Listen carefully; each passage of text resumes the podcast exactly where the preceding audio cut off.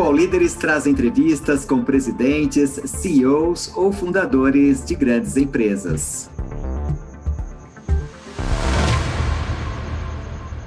Oi, eu sou Luciano Snell, CEO da Icatu, e a Icatu é uma empresa de capital 100% nacional e é a maior seguradora independente especializada em seguros de vida, previdência, capitalização e investimentos. Bacana, bem-vindo, Luciano, ao, ao Líderes. Muito obrigada, viu, por participar com a gente aqui hoje.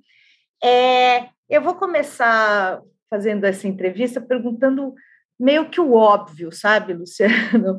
Eu queria saber se houve mudança de hábito do consumidor de seguros nesses últimos anos, e aí eu queria que você fizesse dois paralelos, quer dizer, o, essa mudança antes da pandemia, né, essa questão durante a pandemia e se isso vem, enfim, se a gente está voltando a patamares pré-pandemia ou não, essa mudança do hábito do consumidor e se acelerou alguma mudança, alguma modalidade de seguro aí é, nesses últimos tempos. Ótimo. Bom, pré-pandemia, que, que a gente tinha percebido é que dentro né, dos ramos né, de, que, que, a gente enxerga de, de, produtos de proteção financeira e planejamento financeiro, que é como a gente enxerga né, o nosso propósito, a nossa missão, a previdência, que é um produto relativamente complexo, né, você tem que escolher entre o PGBL e o VGBL, tabela de imposto progressiva ou regressiva, seu perfil como investidor, é, ele passou a ser um produto demandado pelo brasileiro, virou um produto, né, um objeto de desejo é, da, da, classe média brasileira. E a gente acredita que, obviamente, isso começou lá atrás com queda da, da inflação, juros estruturalmente baixos, aumento da longevidade, reforma da Previdência. O PGBL e o VGBL vieram ganhando jurisprudência, virou um produto demandado e as pessoas hoje discutem é, não, você tem previdência, não tem? Que fundo você tem? Quanto, qual é a taxa do seu fundo e tal? Então, e a portabilidade que permite essa migração também de você migrar de seguradora para seguradora ou de fundo para fundo, sem pagar imposto de renda, também ajudou a criar essa jurisprudência e hoje é um mercado de um trilhão de reais, esse mercado de previdência é, privada. E nós ficávamos nos perguntando o que, que falta, né? dado que o brasileiro entendeu agora, a, a, criou a conscientização de você guardar recursos e investir no melhor veículo de investimento de longo prazo, que é a previdência privada, que tem que se preparar para o futuro né, e ter essa disciplina. O que está faltando no Brasil para ter também a mesma demanda por seguros de vida e aí, quando eu falo seguros de vida, tem todas as outras coberturas, né? não só para morte, mas para invalidez, doenças graves e por aí vai. Né? É, então, nós falamos isso vai, essa demanda também vai chegar, né? dado que seguro de vida no Brasil representa aproximadamente 1% do PIB, né? somente. É, e, e, ampliamos né, aqui dentro da Encatu o nosso portfólio de seguros de vida, as nossas ferramentas, ferramenta para o corretor, ferramenta para o cliente, transparência e agilidade, conveniência, que a gente falou assim, olha, isso vai, é, vai chegar, e até porque quem fez um, né, tomou uma difícil decisão de contratar uma previdência, que é um produto para daqui a 20, 30 anos você usufruir, né, e você fez conta, vou guardar 200 reais por mês, porque eu vou querer ter 200 mil daqui a alguns anos, é, você pode, você deveria, né, já contratar esses 200 mil, né, de cobertura desde já, através de um seguro de vida. É, e, que, e aí, na segunda parte da sua pergunta, eu vou chegar que é um produto muito mais acessível do que as pessoas imaginam. E viemos nos preparando, as pessoas queriam, começando a criar essa conscientização, e veio a pandemia, como você mencionou. É, o que, que nós percebemos? Né? Nós, e eu me incluo, né? nós nos incluímos, nós todos também vivemos e somos é, percebemos que né, o brasileiro percebeu quão vulnerável nós somos, como a vida é frágil e, e as conexões afetivas ficaram ainda mais fortes. Isso tudo tem a ver, né, você valorizar, e, e dentro das empresas, os empresários, os microempresários, os empreendedores, também perceberam que o seu ativo mais importante, que são os seus colaboradores, né, o seu time, também valorizam né, um benefício de um, de um seguro de vida. Então, a gente começou a perceber rapidamente um aumento da curiosidade pelo seguro de vida. Isso se traduziu né, nos nossos números num aumento de quase 100% das novas cotações que não necessariamente no primeiro momento viram uma, uma contratação de um seguro, mas a gente percebe que as pessoas querem saber quanto custa, quais são as coberturas, né? como é que funciona, como é que eu cancelo, como é que eu checo, por, como é que eu posso pagar pelo seguro, e, e essas coisas assim, numa velocidade é, enorme. Né? A busca pela, pela palavra seguro de vida né, na internet já dobrou. Acaba que isso traduziu num crescimento, né, já no nosso caso, ano passado, de 25% no faturamento já de, já de seguro de vida. Mas o mais importante de tudo, é, o propósito, né? Eu estou no Grupo Icatu há 30 anos, comecei como estagiário no, no, no Banco Icatu, fiquei 10 anos no banco, estou há 20 anos aqui na, na seguradora, e acho que muito da longevidade que permeia a companhia como um todo tem a ver com o propósito, né? de você trabalhar numa empresa, num segmento em que você sabe que aquilo que você está ofertando, é, se a pessoa contratar, você fez um bem a ela. Eu costumo dizer que quem contratou um produto de seguro de vida, previdência, né, ou similares, se vacinou contra as incertezas financeiras do futuro. Então, esse é o nosso propósito. Obviamente, ano passado, é, em termos financeiros, é, nós e as seguradoras de vida sofreram com o aumento da sinistralidade, né, da quantidade de pessoas que é, precisaram de uma indenização por conta do Covid.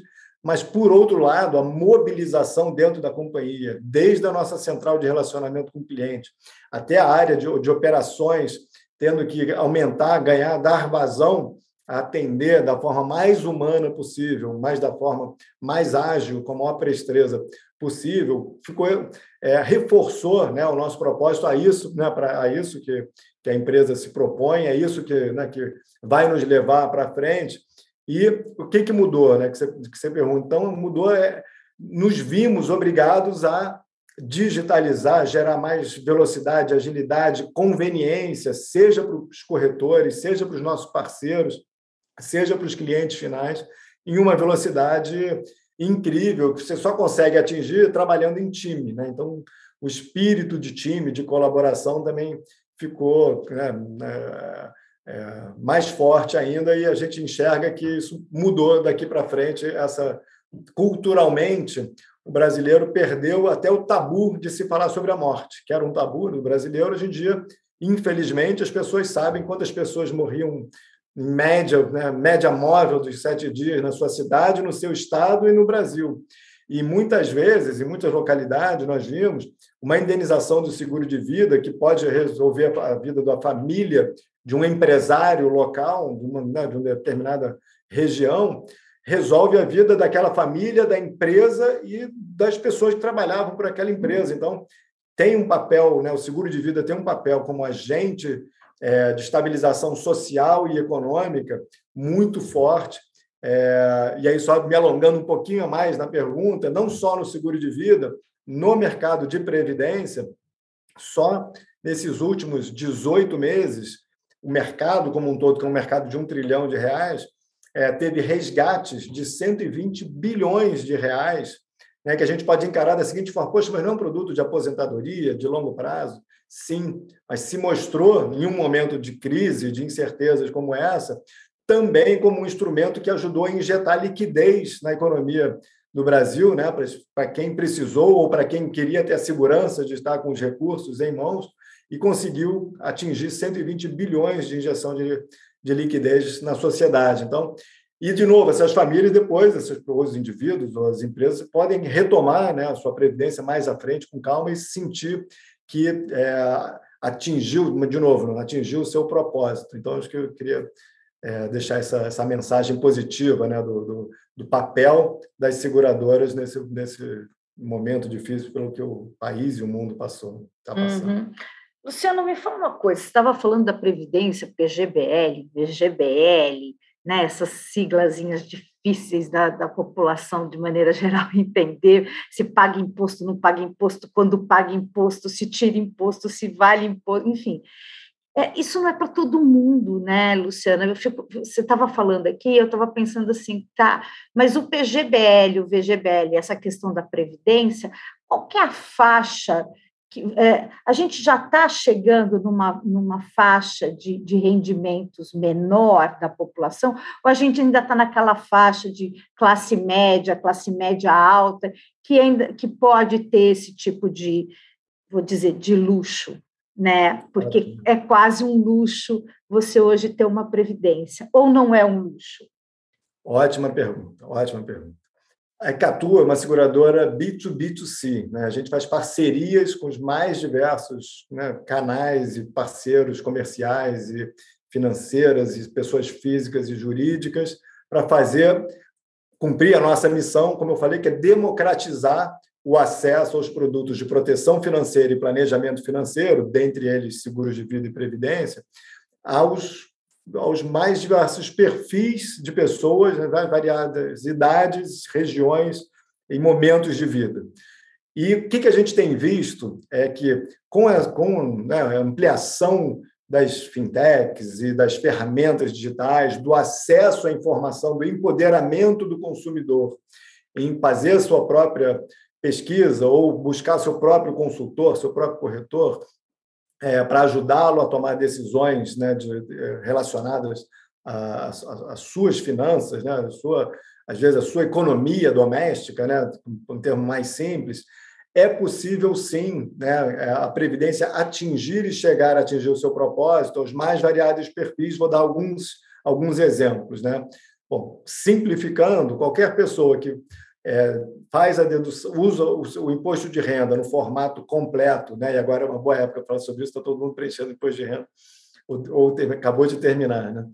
É, fez a declaração completa, deveria ter é, um PGBL, o PGBL, né? Que o PGBL você pode deduzir até 12% da sua renda bruta, que se mistura uma renda assalariada, por exemplo, com uma renda de aluguéis, que alguém determinado pode ter, e esses 12% serem dedutíveis da sua base de imposto agora, vai para dentro de um fundo de previdência, em que ele vai acumular sem imposto de ganhos capitais, o famoso come-cota, ou seja, tudo que render é seu, até o momento do resgate, em que, quando você resgatar, é, você tem, pode até usufruir de uma alíquota de imposto de renda até abaixo dos famosos 27,5%, chegar até 10%.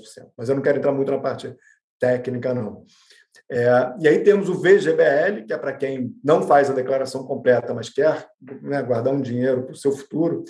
A princípio, para sua aposentadoria, mas como a gente está vendo, ele pode ser, ser uma reserva que pode atingir qualquer necessidade, um sonho, um, dar uma entrada numa casa própria no futuro, pagar a faculdade dos filhos, e ou para si próprio, né, para sua aposentadoria, para sua, seus sonhos futuros.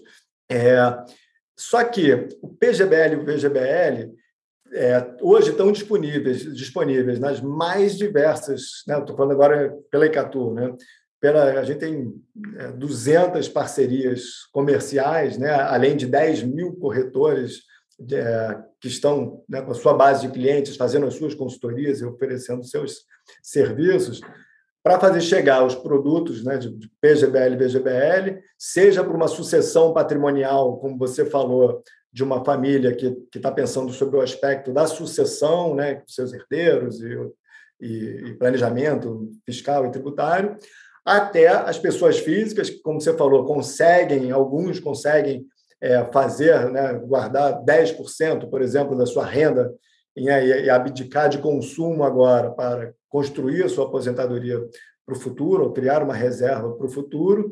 E tem também os planos empresariais, que é onde eu queria chegar, que dá para se atingir a todos os públicos, em que muitas empresas dos mais diversos tamanhos oferecem um plano de previdência como um dos principais atributos e benefícios para os seus talentos.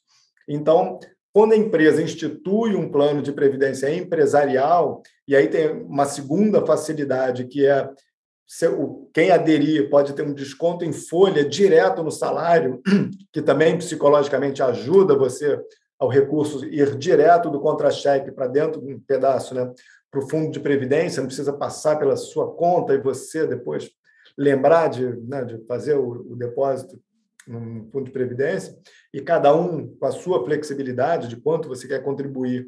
E, em muitos casos, a empresa faz uma contrapartida, né? se você botar 100 reais, a empresa coloca mais 100 reais todo mês, então tem esse atributo que é super positivo. E, e, e com isso, você faz chegar né, a todos os públicos, né, em todas as, as funções né, de, da, das empresas, você conseguir fazer chegar o atributo é, da previdência privada. E também a gente já, já tem parcerias também com redes de varejo, em que ela gostaria de oferecer para os seus clientes, através do cartão é, white label, né, o cartão né, da, da, do, da loja, colocar um produto de previdência privada ali dentro. Também foi um piloto que nós fizemos, também com uma rede de varejo, em que a gente testou né, para ver se teria aderência com aquele público contratar um produto de previdência debitando no cartão de crédito da, da loja. E foi um sucesso enorme também, com tickets bem baixos para atender o público. Então, a gente vai descobrindo e aprendendo e testando é, e agora colocamos PIX também para ampliar as formas de que a pessoa possa fazer a sua, sua contribuição de uma forma fácil, intuitiva, da forma como ela está acostumada a pagar outras coisas, ou contribuir, ou investir. É, e aí, se eu puder me alongar em termos de inovação, né, de novidades, que a gente sentiu agora recentemente também agora o aumento de resgates por conta dessa incerteza econômica e potencial aumento do desemprego no país a gente também percebe um aumento no número de resgates, nós e o mercado, né, na Previdência, e a gente criou, em parceria também com uma fintech, um empréstimo é, com a garantia da Previdência. Então, quem já tem uma Previdência na Icatu pode tomar um empréstimo com essa parceira que nós fizemos a taxas de juros muito competitivas, porque a garantia é o próprio saldo da, da, da Previdência que ele tem aqui dentro. É, então, não é para todo mundo, claro, mas faz, vale a pena fazer uma conta se o imposto de renda que ela pagaria ao resgatar a Previdência pode ser que tenha um impacto maior, né, e ela vai usufruir de uma tabela regressiva de imposto que a Previdência é, oferece, não abre mão né, do, do, desse prazo que é importante para a Previdência e você consegue acesso à liquidez é, tendo esse produto como garantia. Então, são formas que a gente vai lidando e aprendendo a atender os clientes nas, de novo, como você falou, né, nas suas demandas que vão evoluindo com o tempo. É um cadastro positivo via Previdência, é isso que você está dando Exatamente. Ser encarado dessa forma, não tinha pensado nisso. Me fala uma outra coisa, você estava falando, é, é, enfim, é, que esse ano né, a gente tem essa situação econômica aí que está bastante instável, muitos fatores. Qual é a tua perspectiva, então, é, para 2022? Vocês, estou imaginando que vocês já tenham montado vários cenários, mas quer dizer, qual que é o cenário que se aproxima hoje? É, vai haver um grande resgate? As pessoas estão realmente, vão diminuir essa questão do, dos aportes em previdência, em seguros, porque a gente está vendo um, uma economia bastante complicada no país, né? uma inflação alta, uh, uma volatilidade de dólar e de, e de bolsa bastante grande. Como é que é, qual que é a tua, a, a tua, tua previsão agora para 2022 aí, em relação ao mercado de seguros e de previdência? Bom, a gente percebeu sim um aumento de resgates, por exemplo, nesse início de ano. A gente acredita que as pessoas se antecipam a expectativa de cenário, né? não, esperam, não esperam o cenário chegar, então tem uma, nessa expectativa né, de volatilidade de mercado, de incerteza né, de renda, emprego, economia, as pessoas normalmente se antecipam, então a gente acha que boa parte né, dos, desse aumento do resgate já ocorreu e o mercado tende a estabilizar um pouco mais para o futuro. Dito isso, tanto esse ano e esses últimos dois anos né, de certezas, aí, pandemia e, e e economia. Foram anos em que o mercado de previdência cresceu, ou seja, apesar de ter tido aumento de resgates e movimento dos clientes de um lado para o outro, o mercado continuou crescendo, ou seja, mais dinheiro entrando na indústria do que saindo, acho que, que mostra é, a resiliência né, desse mercado e, e, como que virou um produto, como mencionei, né, de, de que o brasileiro é, acredita né, para o seu futuro e prioriza, acho que, acho que o termo talvez seja priorizar, tem sido priorizado né, na agenda é, do, do, brasileiro. É, e a gente começa a ver movimentação por conta de todos esses temas que você citou, de inflação e mercado, é, a portabilidade, que é você poder migrar de um fundo para o outro, é, das pessoas voltando a buscar um pouco mais produtos de renda fixa, né, para usufruírem desses juros altos que voltamos a ter no Brasil. É, então, fundos de renda fixa, fundos de crédito privado, é, e fundos mais atrelados à renda fixa do que é, a renda variável ou essa diversificação. Então, a gente sente esse movimento. ou busca pelo menos uma diversificação, que é que eu acredito muito, né? Você nunca apostar suas fichas em um único fundo, um único ativo, então poder diversificar, ter mais do que um fundo de previdência é sempre saudável. E a gente tem um, um costumo dizer que a Icatu tem um marketplace de previdência com mais de 300 fundos disponíveis, né? São os 130 dos principais gestores do Brasil estão né, nesse nosso marketplace de previdência, e com isso a gente poder oferecer é, uma grade bastante, né, com bastante diversificação e que tenha produtos que atendam a todos os públicos e todos os perfis. Então, gente, ano passado, nós lançamos 83 novos fundos de previdência. Não é que a gente tenha isso como meta, mas é porque vão surgindo novos gestores querendo entrar no mercado de previdência, ou gestores que já estavam no mercado de previdência querendo lançar novos fundos com novas políticas de investimento, novos mandatos, e com isso né, a grade de produtos vai crescendo. Então, é, a gente também acredita que essa demanda por novos produtos deve continuar acontecendo.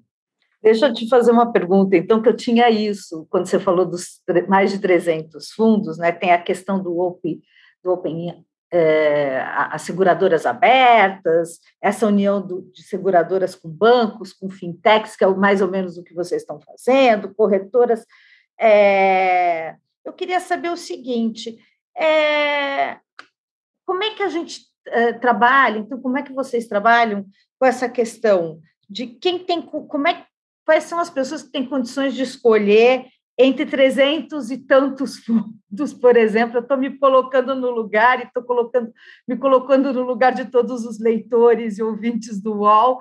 Como é que eu vou entrar numa seguradora, ver 380 fundos e falar, pô, isso aqui é bacana, esse não é. Mesmo tendo algumas orientações de corretores, a gente fica sempre é muito inseguro, porque são sempre orientações e nunca são direcionamentos, né, Luciano? Então, assim, é, é uma questão. E, eu, e, e aí o consumidor não fica um pouco desprotegido nessa gana de seguradoras, de corretoras que puxam para cá e puxam para lá, e o meu é mais barato e o meu paga um juro melhor. Como é que fica esse, esse consumidor de seguros e de previdência? Ótimo, ótimo ponto, Beth, que é, esse é um dos grandes desafios né, do, do mercado como um todo. Né? E o que, que a gente é, imagina, primeiro é, é, um dos nossos pilares é ajudar né, na, na divulgação da educação financeira. Então, a gente tem, por exemplo, uma parceria com a Fundação Getúlio Vargas, em que a gente tem cinco cursos online gratuitos à disposição dos clientes, que vai de economia doméstica a investimentos 2.0, para estar gerando conteúdo né, e, e autoconsciência. Dois, a gente toda semana faz diversas lives, seja com macroeconomistas, seja com alguns desses né, 100 gestores que nós temos falando sobre sua visão sobre o mercado, sobre seus fundos, o que, que se pode esperar sobre esses determinados produtos.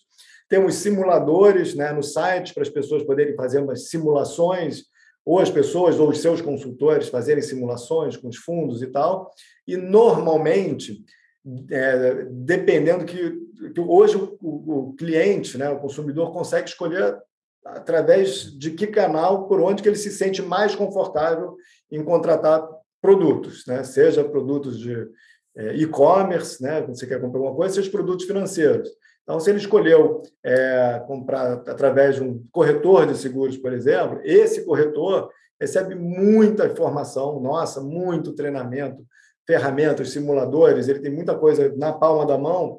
E, normalmente, qual é o papel dele? É entender o perfil né, do, do seu cliente e já levar, né, já fazer a sua curadoria com aqueles produtos que têm é, mais aderência e então transformar os 300 fundos em 10 ou em 5 opções para o cliente. Esse, esse já é um papel importantíssimo que o canal vai oferecer. Então, com algumas fintechs, alguns bancos digitais com que a gente tem parceria, o primeiro trabalho é fazer exatamente essa curadoria de quais são os fundos que fazem sentido para aquele público-alvo. E assim como é com uma empresa, quando a gente vai oferecer um plano de previdência para os funcionários de determinada empresa, a Icatu, junto com é, o RH, o, a área de finanças da, da empresa já seleciona uma meia dúzia de produtos que eles imaginam que é o que é necessário e suficiente para atender o seu público, para ajudar e não confundir. Uhum. O consumidor eh, brasileiro hoje já está mais digital? Você vem percebendo essa digitalização nos últimos anos? Quer dizer, ou a gente ainda está em tem um gap muito grande é, entre o analógico e o digital? Não, muito digital, muito. Né? Acho que já é a expectativa já é digital first, né? Então é, nós todos, né, como consumidores, já, a gente acaba que compara a nossa experiência, né, em contratar um serviço de, né, de, de táxi a nossa experiência para assinar um streaming de filmes ou contratar um, um seguro de vida. Então, sim, né, assinatura eletrônica, né, checagem toda, né, isso na contratação no nosso site, né, o cliente consegue facilmente trocar o seu meio de, né, meio de pagamento por aquele produto, chegar a seu status, fazer resgate, é, e por aí vai. Né? Então, tirar o máximo de atrito, ser o mais fluido possível, por exemplo, no seguro de vida, né, na, aquela declaração de saúde que você tem que fazer no contratar um seguro de vida, se ele colocou tudo não, não, não, não, não, é a implantação automática né, da, da sua pólice, não tem que esperar a pólice passar por um, um crivo de aceitação. Né? Então, a gente vai criando regras, né? de novo, é, é uma evolução contínua, não está nunca pronta. É, então, é muita evolução no site é, na, na, e na, na experiência, né? para ser o mais fluido, mais ágil, mais transparente possível. Mesmo nesse país com uma educação tão ainda ainda tão incipiente, digamos assim, né, com, esse, com tantas dificuldades hoje que a gente ainda tem nessa, nessa educação básica, você acha que é, a gente ainda está mais digital? Não, com certeza. É acho que é um caminho sem volta. De novo, e é, é uma evolução. Né? Eu digo, nunca é, a gente vai estar sempre ampliando. É, é, pegar o exemplo de novo do plano empresarial, né? Quando as empresas dizem, olha, a gente tem aqui funcionários nossos que trabalham embarcados, né? É, a maior parte do mês. Então, o nosso time vai para dentro da embarcação nos dias combinados, fazer palestras de conscientização, explicar como é que é um plano de previdência, quais são os fundos, como é que funciona, a flexibilidade, se ele quiser resgatar o dinheiro, como é que funciona, se ele quiser controlar, mudar. Então, é o que você falou, é, é, o, é o, digital é, prioritariamente, mas ter sensibilidade é, para poder oferecer qualquer, de que forma o cliente quer se relacionar com a sua previdência ou com o seu seguro. Né? E mais um, mais um, um exemplo, né? ainda tem muita gente que gosta de falar com alguém. Né? Então, na nossa central de relacionamento, por exemplo, né, já há alguns anos, é, não tem mais aquele controle né, de tempo médio de atendimento e o script e tal, é atenda o cliente da forma como você acha que aquele cliente quer ser atendido. Então, a gente também deu treinamentos até de empatia para os nossos atendentes rapidamente entender se aquele cliente é um cliente objetivo, que quer o saldo dele com a maior agilidade possível e finalizar e fazer, voltar a fazer o que ele estava fazendo, ou se alguém que está precisando né, de, um, de um apoio, né, um lado mais até sentimental de acolher naquela necessidade e né, dar aquele acolhimento individualizado. Então, tem, de novo, tem todos os perfis, agora é uma evolução na, na direção da digitalização. Bacana, você está tirando o gerundismo aí da sua central de atendimento, né? Estou uhum. fazendo, uhum. estamos enviando, estamos encaminhando. É, Muito bom. Você falou de táxi, aí eu lembrei de, um, de uma coisa que, assim, é, a gente teve, antes da pandemia, a gente tinha um volume gigantesco de carros é, em circulação no país. Com a pandemia, os carros ficaram dentro da garagem, as pessoas não circularam, a gente viu ruas vazias e as pessoas começaram a entender que era possível viver, sim, num mundo com menos carros, né? E eu queria saber o seguinte, como é que nós estamos hoje? A gente é, aumentou a sinistralidade de veículos, a gente voltou patamares pré-pandemia. Você acha que essa questão dos veículos é um legado é, que o país e que as grandes cidades estão é, se conscientizando? Como é que está isso? Como é que você pensa, vocês, mercado de seguros? Tá ótimo. Então, só relembrando que a Icatu é uma seguradora especializada em pessoas, né? A gente não tem seguros de propriedade, uhum. automóveis ah, e tal, mas eu, eu como vice-presidente da Confederação das Seguradoras, acompanho o que está acontecendo, estou minimamente atualizado. Né? Então, o setor de, de, do, de seguro automóvel viveu alguns momentos, né? durante a pandemia teve esse, esse menor fluxo de carros na rua e realmente menor sinistralidade, é, que acabou se refletindo nos preços, que refletem nessa menor sinistralidade. Depois o mercado começa a voltar, é, mas com muita mudança no, no, na logística né, do, de automóvel e, e do, dos seus periféricos, né, como o guincho e as assistências. Então, era, antes era mais fácil você concentrar a, a sua logística, por exemplo, de guinchos e tal, é perto do trabalho em determinada hora do dia, mais perto de casa em outros, né? Tem, tem toda essa inteligência de dados, né, que as seguradoras são obrigadas a ter. E mudou, né? As pessoas foram morar mais para o interior, está mais, né? tá mais diverso, os horários não são mais tão concentrados, né? com aquela hora do rush né? de, de 8 e 6 da tarde. Então, a logística mudou e, claro, né, hoje em dia, com essa inflação alta, né, o preço do, do, dos automóveis, a fabricação, gasolina, que impacta também o preço do guincho e tal, então o mercado voltou a ser um pouco, ficar um pouco mais complexo esse ano em termos de, de mercado como um todo, lidar com, essa, com esse momento atual. O complexo que você está dizendo, você está chamando complexo de quê? Luciano, de houve uma queda, é isso? A, a sinistralidade voltou Sim. a aumentar, teve voltar a ter mais ah, movimento, okay. mas a inflação né, levou agora o preço né, do, do, dos automóveis a ter um aumento, né, até porque está faltando peça, né? Esse desafio logístico global que a pandemia trouxe, né? Então, o preço do automóvel aumentou bastante, né? Então, nessa velocidade, voltou a ter uma, uma sinistralidade maior, e essa logística que eu quis dizer que, é, dizer que acaba aumentando os custos da operação né, do mercado de, de seguros, também momentaneamente está vivendo, no mercado de automóvel, está vivendo um momento mais, mais complicado esse ano. Uhum. Mas, de novo, são, são fases, ondas e que o mercado vai se adaptando rapidamente. Né? Lógico. É, qual que é o maior desafio hoje da indústria? Da, do, do, mercado de vocês hoje, da, da questão das seguradoras? é, tanto na Previdência quanto nos no, no seguros? Qual que é o maior desafio hoje? Olha, não sei, tem alguns desafios. Né? Tem um desafio que eu até encaro que é nosso papel conseguir é, ser mais protagonista no Brasil, né, segurador, mercado segurador como um todo, porque volta e meia a gente escuta, né, quando alguém vai falar, né, algum alguém do, do Ministério da Economia, por exemplo, né, falar sobre por que, que aumentou os juros, ou por que, que tal medida, ou tal lei, ou tal, né, tal determinação, cita vários itens, né, como, por exemplo, a quantidade de carros que foram fabricados no mês ou no ano. E a gente não escuta falar que um dos fatores pelos quais está se tomando tal decisão, né, tal ato, é a quantidade de pessoas que foram indenizadas por um seguro de vida, quantidade de pessoas que se aposentaram e possuem uma renda do seu fundo de pensão ou da sua previdência privada, né? a quantidade de pessoas que contrataram um produto de proteção financeira para si no, nesse semestre comparado com o semestre com os anos passados. Eu sinto falta ainda do, dos, desses instrumentos que são, de novo, são agentes de estabilização social e econômica no país e que em determinadas micro-regiões fazem um, mudam a vida, às vezes, de uma cidade, eu sinto falta de, ter, de, de, de se discutir mais sobre esses temas.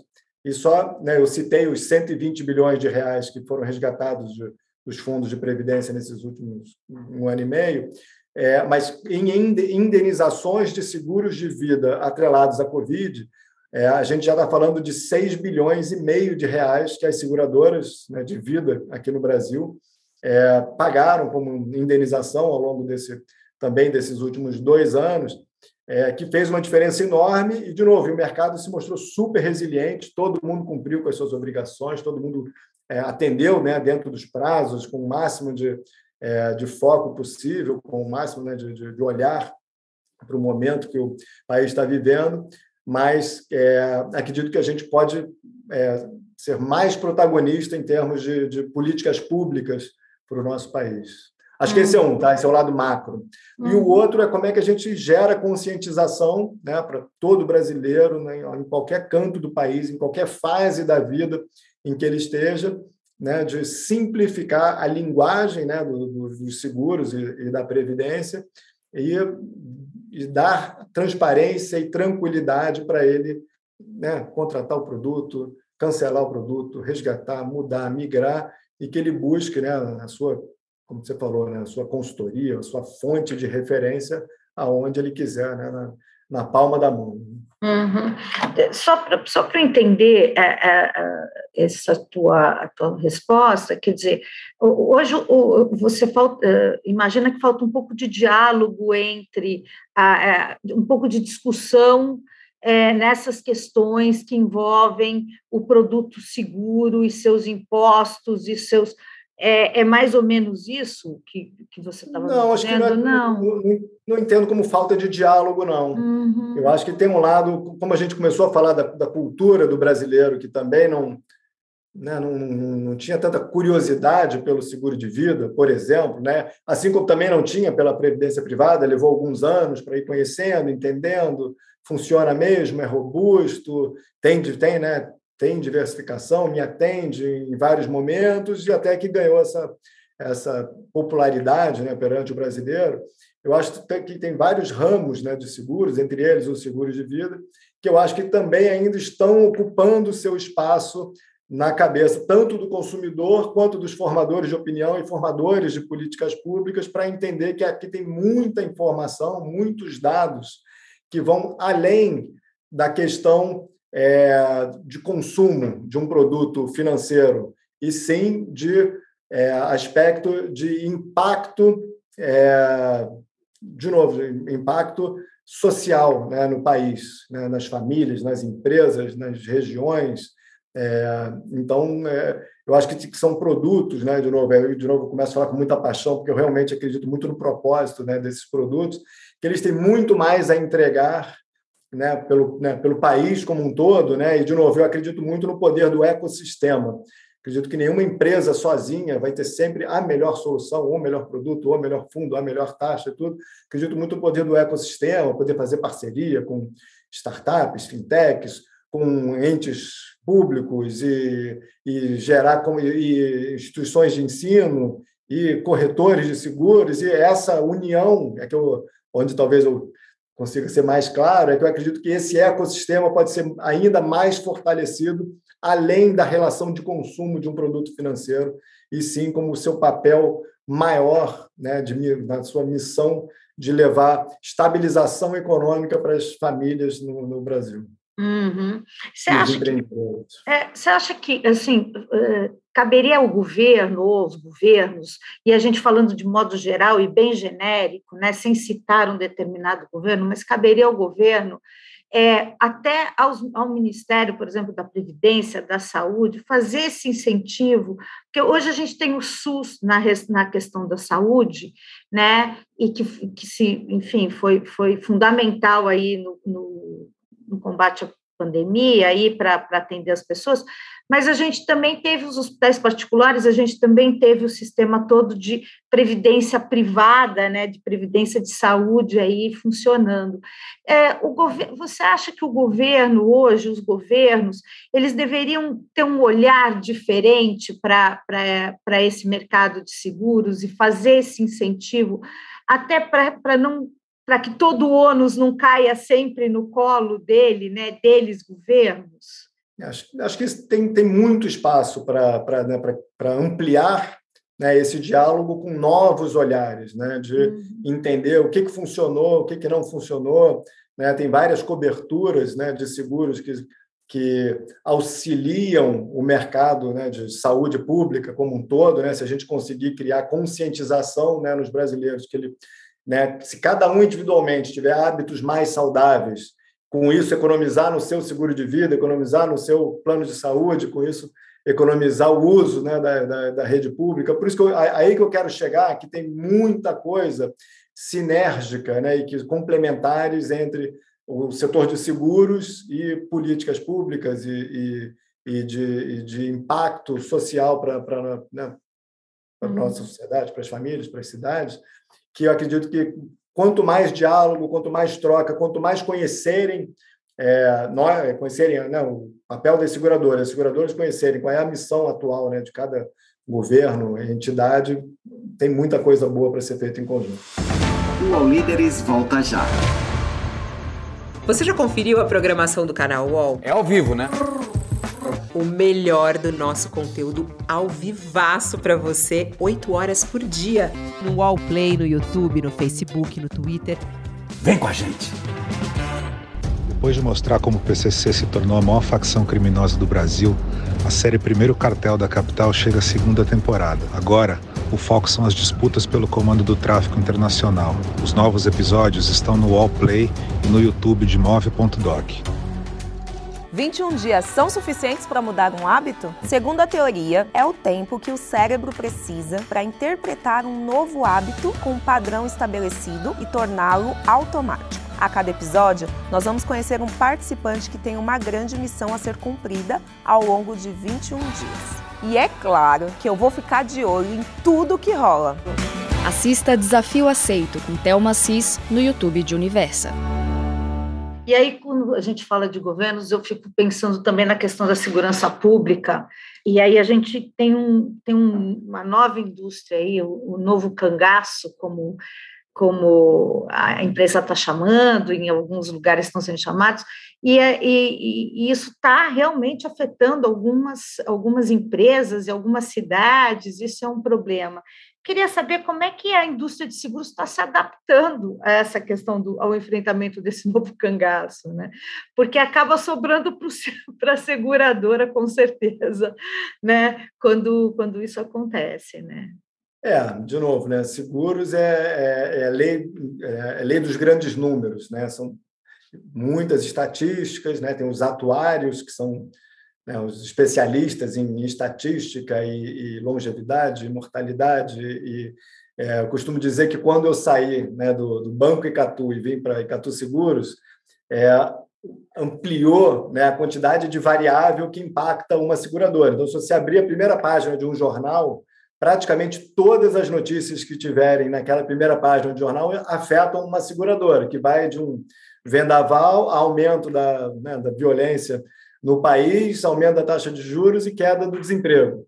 Então, tudo afeta, né? mas é, é, tudo isso levado em consideração quão relevante que ele foi na estatística, ou na estatística geral, ou na estatística daquela região, ou daquele perfil ou daquele público. Então, você tem razão, é, é isso. Hoje em dia, é, e com a quantidade de dados e a velocidade com que se consegue trabalhar os dados, né, e, né, é, e também a, a, favor, né, com queda da mortalidade né, futuramente, sem olhar para a pandemia, né, mas a longevidade vai aumentando, isso tudo se reflete num seguro de vida ficando mais barato, com aumento da longevidade, aumento de hábitos mais saudáveis em determinado público, em determinada coisa, e a violência na, na contramão disso. Né? Então, é, são, são dados que são capturados com cada vez mais velocidade pelas seguradoras para poderem reprecificar ou não os seus produtos. E não é só reprecificar, né? como é que eu faço para atender melhor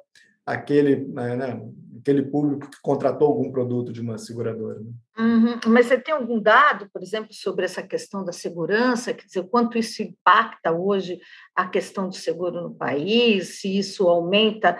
Uh, em, em, quer dizer, se a gente tivesse um país um pouco mais organizado em termos de segurança pública, um país mais uns números um pouco uh, menores, a gente teria talvez um seguro mais barato? A gente, você tem como, como falar sobre isso? Olha, eu, o, que, o que me vem à cabeça em termos de, de, de, de estatística é que essa questão da violência é, afeta principalmente os mais jovens. Né? Então, né, os, por, por, exemplo, os seguros de acidentes pessoais, né, a, a curva, né, ela realmente dá uma acentuada é, ali entre os, talvez entre os 16 e 25 anos de idade, eu, tem, tem uma concentração mais forte que acaba afetando os mais jovens, sim.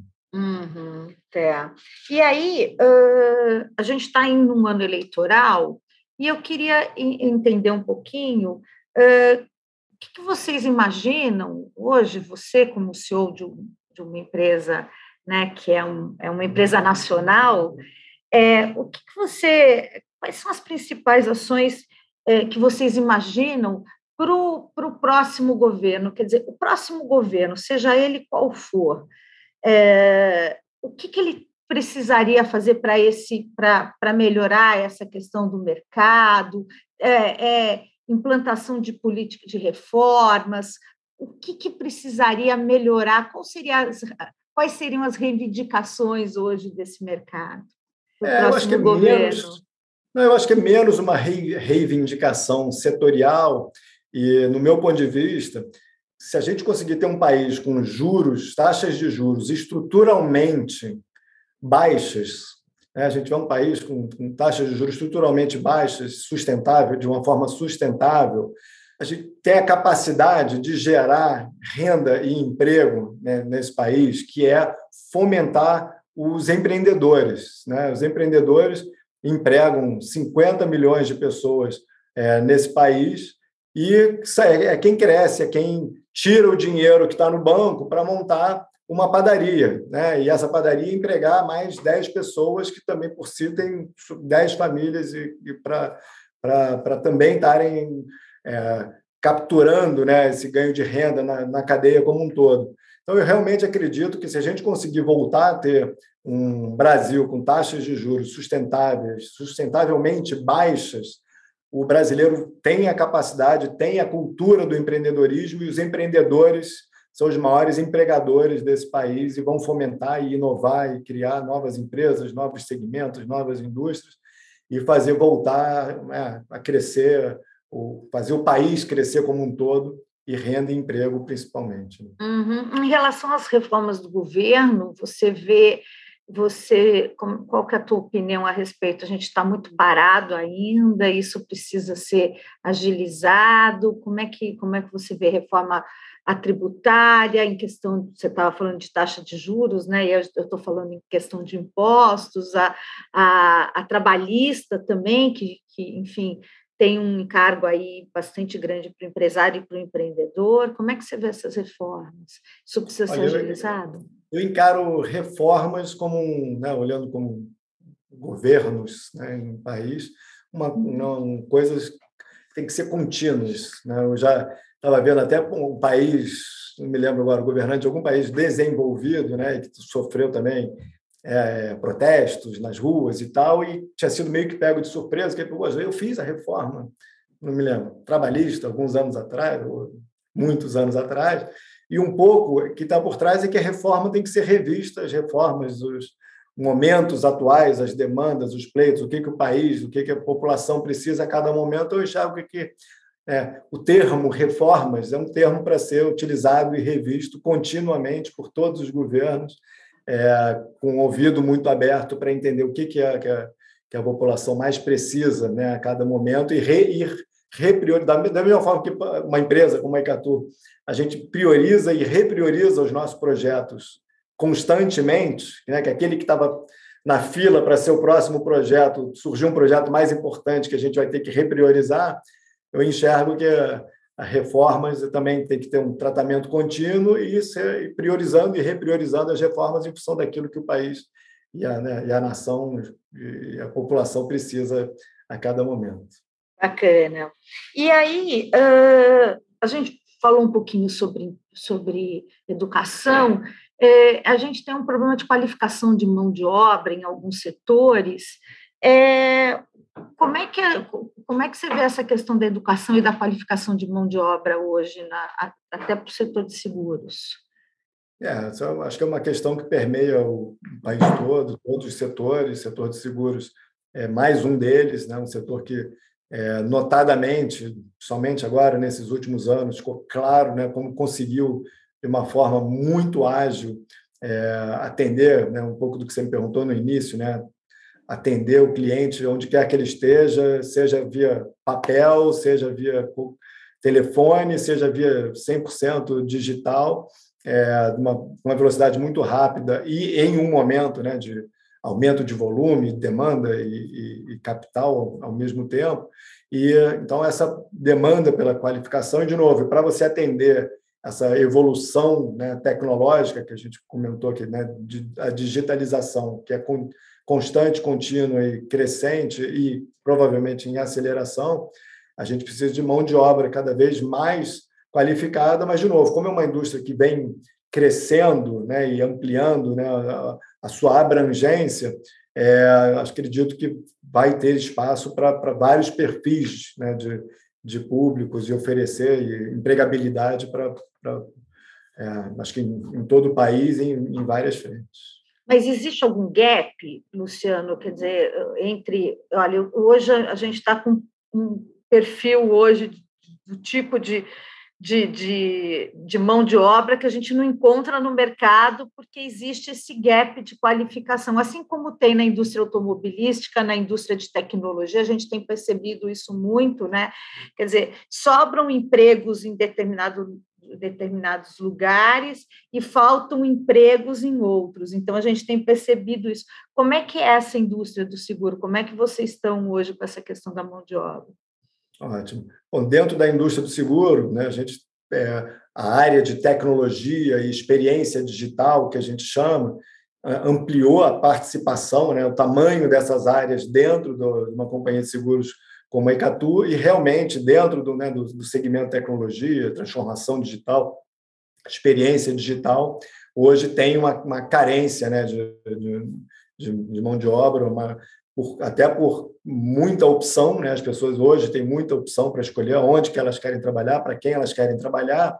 E aí entra essa questão, né, da qualificação do gap que você está falando, mas tem um papel também. Eu, eu sou o tipo da pessoa que sempre acho que começa por nós fazermos o dever de casa, né? Então acho que as empresas e as marcas têm que conseguir criar é, criar né, suas marcas e seus posicionamentos com um propósito, com um ambiente bacana para se trabalhar, né? com, uma, com oportunidades de crescimento, carreira, desenvolvimento que atraia os profissionais. E muitas vezes não é só a qualificação, né, que é o mais importante, a gente também é, olha muito para a atitude de cada um, né? qual, é a, qual é a atitude, qual é a vontade, com o que, que ele se identifica, né? vai trazer tudo de si para a empresa, né? como é que ele se imagina em termos de, de carreira e trabalho em equipe. Então, acredito que as empresas também têm que ser capazes de modernizar a sua comunicação, seu posicionamento e mantendo né, o propósito é, lá em cima. Uhum. Como é que você vê a questão da como é que a Icatu trabalha a questão da diversidade, é, a questão do, né, é, de ter, enfim, de ser mais plural, né, de trabalhar com, com pessoas é, enfim, de todos os perfis da sociedade. Como é que vocês trabalham hoje com isso? Ótimo. Bom, é, para começar, a presidente do conselho né, da, da Icatu é, é, a Cátia Almeida Braga, que é representante da família, que é, que é dona aqui da Icatu. Eu, como te falei, estou né, trabalhando aqui há 30 anos. Tive uma, uma, presidente mulher também, antes, além da presidente do conselho. Então, acho que a diretoria, né, essa questão né, da, da diversidade de, né, de, de, espalhada pela empresa em cargos de liderança ou não, é uma coisa muito natural aqui dentro da companhia.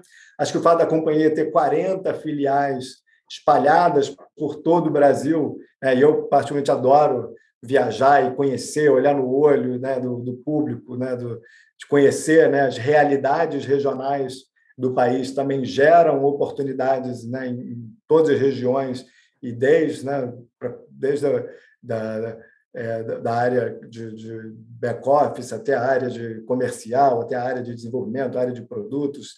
A gente procura espalhar né, dentro da, das, das, somente das filiais que cresceram, tem um, um tamanho um pouco maior. É, de novo, a gente faz, o, participa daquela pesquisa da, da Great Place to Work também todos os anos e temos ficado bem, bem ranqueados, já pelo menos nesses, nesses últimos sete anos. Né? Agora, esse ano participamos de novo, vamos ver o que, que vem.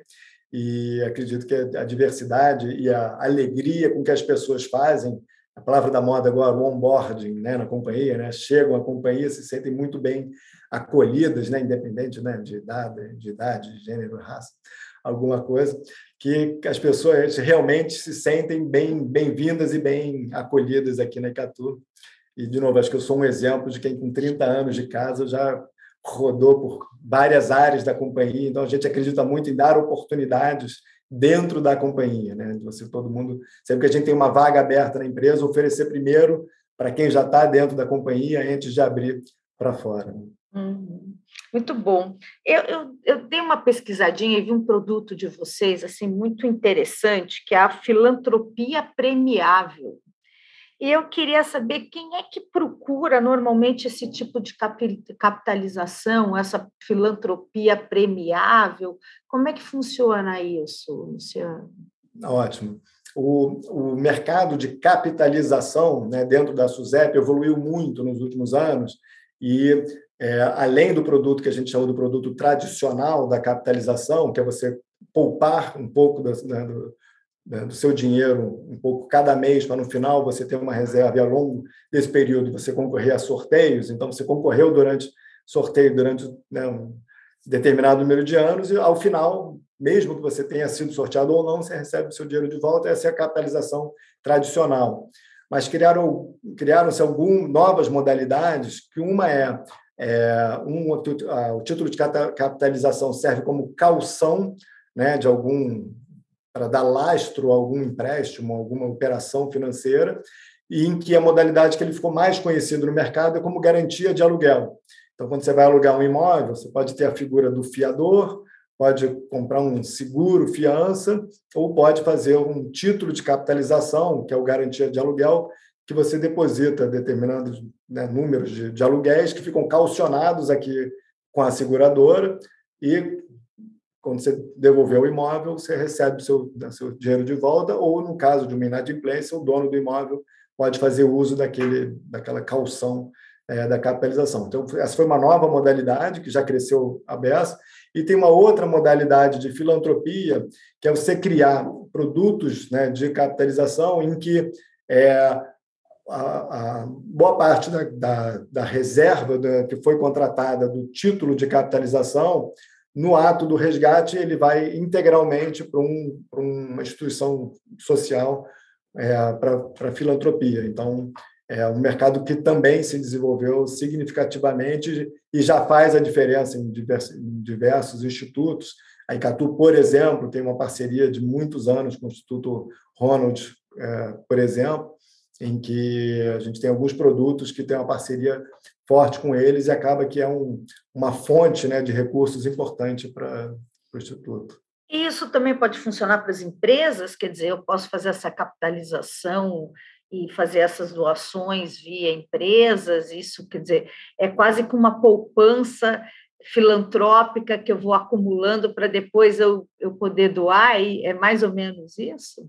É uma, é uma forma de você construir produtos financeiros, no nosso caso, né, produtos financeiros, é, em que você busca, né, de novo, para determinados nichos, determinado público, determinada demanda, é, você ter a questão né, da, da, da economia né, ou do investimento e conseguir colocar mais um atributo dentro né, do, do produto, que uma parcela vá para uma, para uma instituição social. Então, acho que faz parte do desenho de oferta que atenda a necessidade de determinados públicos, que aí pode ser uma empresa, uma pessoa física, é, pode ser um varejista. Uhum. Falando dos sinistros, você falou um pouco no início da nossa conversa, e a gente está quase acabando também a nossa conversa, foi rapidinha, né? Falando um pouco dos sinistros, eu queria entender um pouco, quer dizer, como é que você. Eu, eu, eu a gente vê algumas, algumas seguradoras tendo problemas com a, a questão do sinistro. Tanto, você falou para mim, a gente não faz carros, a gente não faz produtos pessoa física, né? Mas eu vejo que tem um, um problema, né? É, o brasileiro, é, às vezes, é, aquela tabelinha que você falou ali, aquela ficha do não, não, não, não, não, não, não, ele põe não, não, não, não, mas ele tem um monte de sim, sim, sim, sim, sim. E aí eu queria entender um pouco como é que vocês enfrentam essa relação do pagamento de sinistros com a confiabilidade. E eu vou te fazer uma pergunta bem direta, assim, o brasileiro continua com é confiável, né? É confiável fazer um seguro e ele falar a verdade enquanto está fazendo esse seguro? Olha, é, de novo, né? Lei dos grandes números. Seguros, sempre que pensar em seguro, pense em lei dos grandes números, né? não nas exceções. Então, né, na sua grande maioria, né, e de novo, como eu falei, né, o seguro de vida agora que está entrando na cultura do brasileiro né, de uma forma mais, mais forte, né, mais consciente, das pessoas entenderem quanto que estão pagando para ter 100 mil reais de cobertura de morte, 200 mil de invalidez, cobertura de doenças graves, e que aquilo custa 200 reais, e por isso que ele está contribuindo todo mês, que ele pensou nele, na família, nos dependentes financeiros que ele possui. Eu acho que a, quanto mais essa conscientização vai chegando, que é uma coisa que ele vai precisar, e de novo, você contrata a, a, das diversas coberturas né, do seguro de vida, a cobertura de invalidez, por exemplo, é para si próprio.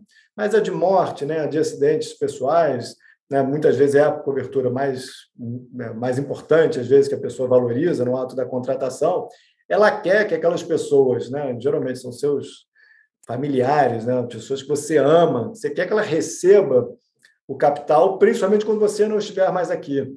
Né? Você não vai estar aqui para ajudar ela a receber, garantir que vai tudo fluir da forma. Então, a gente eu realmente acredito que a, é a exceção, né, não, né, longe de ser uma parte relevante das pessoas que contratam um seguro com a intenção de fraudar o seguro. Né? Então, a gente acho que cada vez mais, né, quanto mais a contratação do seguro for consciente, né, que você está contratando ele né, conscientemente das coberturas que você precisa, dos seus beneficiários. Né? Hoje em dia também é, é fácil você atualizar. Teve mais um filho, entrar no site, cadastrar mais um beneficiário, você tem que colocar o nome do seu filho, a data de nascimento dele, que eu até costumo dizer né, para as fintechs e para os nossos parceiros comerciais, quando você coloca um produto de seguros ou previdência para, para, sua, para os seus associados, para os seus clientes, você gera um, um elo mais emocional do que uma transação financeira fria, né? Então você coloca o nome do seu filho, você coloca a idade,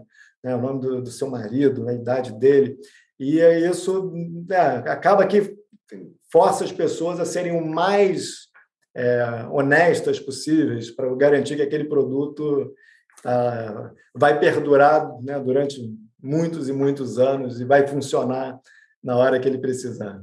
E você está falando da faixa etária, né? E eu estou pensando aqui, Luciano, quer dizer, é, a Beth, o Luciano, não, não te chamando de velho, quem sou eu, mas assim, a, a Beth, o Luciano, tem filhos, tem, né, a gente tem essa preocupação, a pandemia eh, acirrou isso realmente, né, esses laços familiares e tudo.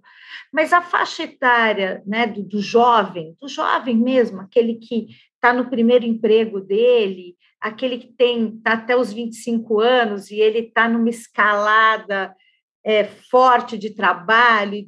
É, como é que vocês fazem para atrair esse jovem para a questão do seguro, né? Porque é, é mais fácil a, a, atrair a Beth, né? Mas atrair esse uhum. jovem que ele olha assim e fala assim: não, meu pai já tem seguro, minha mãe já tem seguro, e eu tenho um seguro básico aqui de saúde, para que, que eu eu não vou morrer amanhã, né? Porque o jovem ótimo. nunca acha que vai morrer amanhã. Ótimo, ótimo ponto. E eu estou com uma estatística fresquinha aqui que eu acabei Olha, de ver da Catua, que é a seguinte: ano passado, em 2021, 70 mil pessoas de 18 a 34 anos contrataram pela primeira vez, pelo menos, pelo menos pela primeira vez conosco, um fundo de previdência. E esse número é o dobro do que foi em 2017, quatro anos antes. Ou seja, em quatro anos, a gente viu dobrar a quantidade de pessoas né, jovens contratando um produto de previdência, e no ano passado isso representou um terço da, das pessoas que contrataram previdência conosco, que a gente achou um número super relevante. Né? Então, ou seja, os jovens estão cada vez mais conscientes, e para mim, né, previdência, que é um termo teoricamente complexo, tem duas regras de ouro, que é poupe o máximo que puder e comece o mais cedo possível. Né? Essa regra de ouro vale para todo mundo. Então, comece o mais cedo possível está acontecendo no Brasil. Isso para a previdência. E para o seguro, hoje o seguro evoluiu tanto no Brasil, tem tantas coberturas que tem muita cobertura que é para si próprio, não é só para no caso de você morrer. Então, vou dar alguns exemplos. Né? Existe a cobertura para doenças graves, em que se você, né, um jovem, né, por exemplo, for diagnosticado com uma doença grave, a seguradora te dá um, né, um capital que é para você, em vida, né, óbvio, para você buscar o melhor tratamento possível para si próprio e, de novo, mais cedo possível. Né? Então, é mais uma, uma cobertura para si próprio. É, invalidez, né? no né, caso de, de acidente, alguma enfermidade, é, tem reembolso para despesas médico-hospitalares, é, não, um, profissional liberal também ficou doente, não pôde ir trabalhar, tem reembolso para tem diária por incapacidade temporária.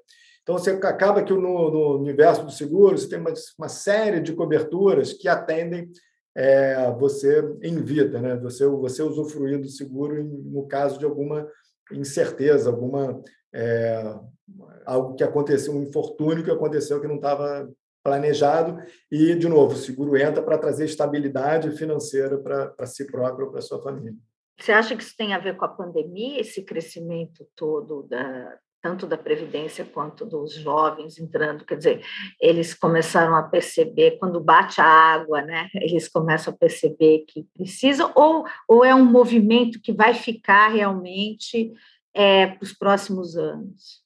Eu acho que é um, é um, é um mix que, que acho que vai perdurar para os próximos anos, que é o seguinte, aquilo que a gente estava falando, o acesso à informação, ao acesso a você poder contratar da forma que você quiser, no momento que você quiser, no canal que você quiser, é, que os jovens né, são cada vez mais antenados né, digitalmente, no que você falou, né, geralmente são os, os que adotam novas tecnologias mais, mais rápido, e a pandemia acabou que obrigou a todos, de todas as idades, a, a usarem mais ainda o meio digital para fazer algumas das suas rotinas do dia. Então, acho que isso também ampliou o alcance né, dos, da informação né, e dos canais digitais para todos os públicos.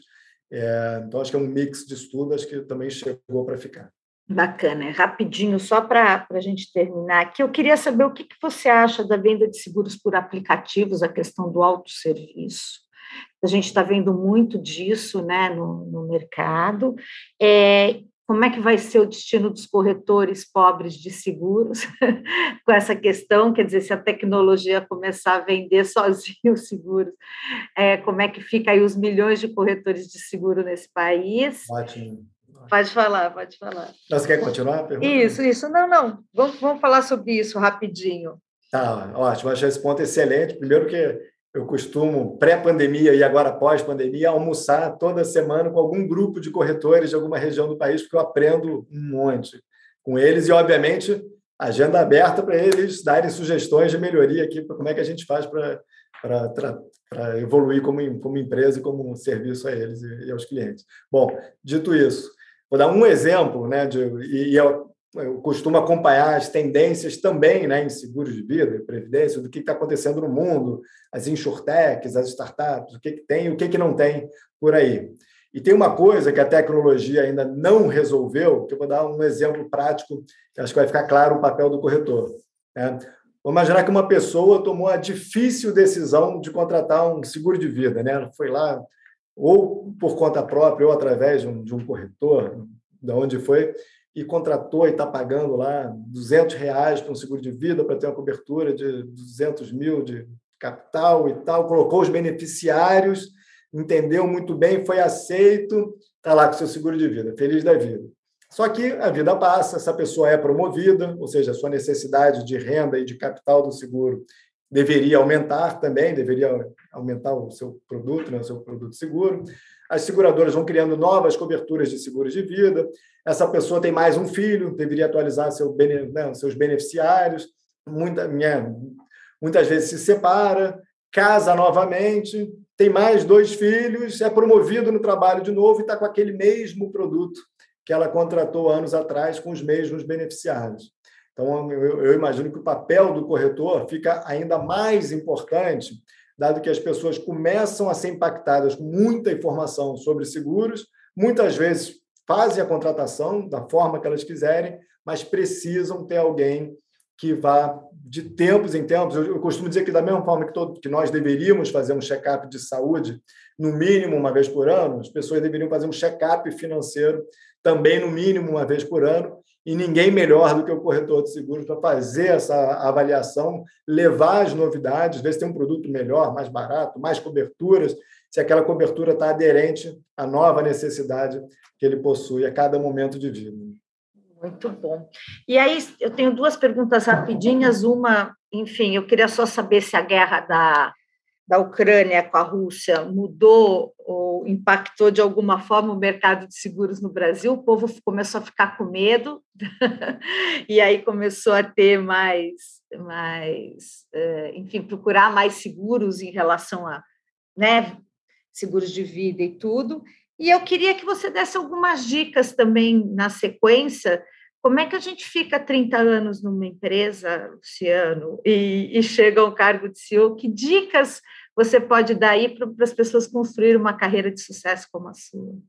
Não, tá ótimo. Bom, começando pela questão da guerra, indiretamente tem muito impacto, né? Por conta da guerra, já aumentou o preço do petróleo, que afetou é, o mercado de seguro de automóvel, é, impactou as políticas monetárias no Brasil, aumentou a inflação no mundo, né, e acaba que aumenta aqui. Então, já tivemos aumento de juros no Brasil, aumento de juros lá fora, que afeta o mercado financeiro aqui, e as seguradoras aplicam seus recursos no mercado financeiro, os fundos de previdência ficam com volatilidade, então acaba que tem uma infinidade de, de impactos, é, que podem ser alguns de curto prazo, outros de, de, de médio prazo. É, em relação à carreira, eu acredito que né, tem aquela frase que é, é faça aquilo que você ama e aquilo que você vai que você tem paixão, que você nunca vai ter que trabalhar nenhum dia da sua vida. Que é um pouco como eu me sinto, né? Acho que é, trabalhar com aquilo que te, que te move, né? Que te dá paixão, que você sente, que tem um, um propósito por trás, né? E todo um time né, de pessoas aqui engajados da mesma forma é, e, e, com a mesma paixão por, por aquilo que a gente faz e sentindo que está nas nossas mãos sermos, sermos protagonistas né, do, do, do, aumento do acesso aos produtos né, de proteção e planejamento financeiro e tendo essa liberdade para você crescer, propor, trabalhar em várias áreas da empresa. Né? Eu rodei várias áreas da empresa, várias pessoas rodaram por várias áreas, aprender, se desenvolver é, ou seja, ter um ambiente né, que seja propício é, a isso, em que as pessoas se sintam valorizadas, se sintam parte é, de um time, né, com esse engajamento, essa visão de futuro. Né, eu costumo dizer que poucas é, existem poucas é, diferenciais que uma empresa pode ter é, no mercado né, competitivo né, de, de, todos os setores da, da, economia, mas tem um que ainda perdura até hoje, que é você poder tomar decisões hoje olhando para o longo prazo. Né? E trabalhar com seguros de vida e previdência são negócios de muito longo prazo. Né? Então, não só a gente tem que transmitir para os nossos clientes né, a nossa capacidade de tratá-los e acompanhá-los ao longo da sua vida, ao longo de muitos anos, mas a gente toma muitas das decisões nossas aqui dentro olhando para o longo prazo. Isso acaba que vai se permeando, a empresa né, fica lucrativa, e Catu hoje é uma empresa lucrativa, que, que é o combustível para a gente continuar crescendo, contratando, né, nesses últimos anos todos aqui de pandemia e crise, a gente contratou e cresceu né, todos os anos, abrimos mais filiais, nos expandimos, novos produtos, novos mercados, e isso também traz um, né, um, uma força motriz né, para as pessoas e as próximas gerações vão tocar é, é, essa empresa e esse propósito mas, por anos e décadas à frente. Né? Bacana. Luciano Snell, muito obrigada por participar do UOL Líderes e até uma próxima. Ah, eu que agradeço, Beth. Foi um prazer e sempre que você me convidar, eu vou estar aqui a postos. Obrigadíssimo. Obrigada. O UOL Líderes tem reportagem de Beth Matias,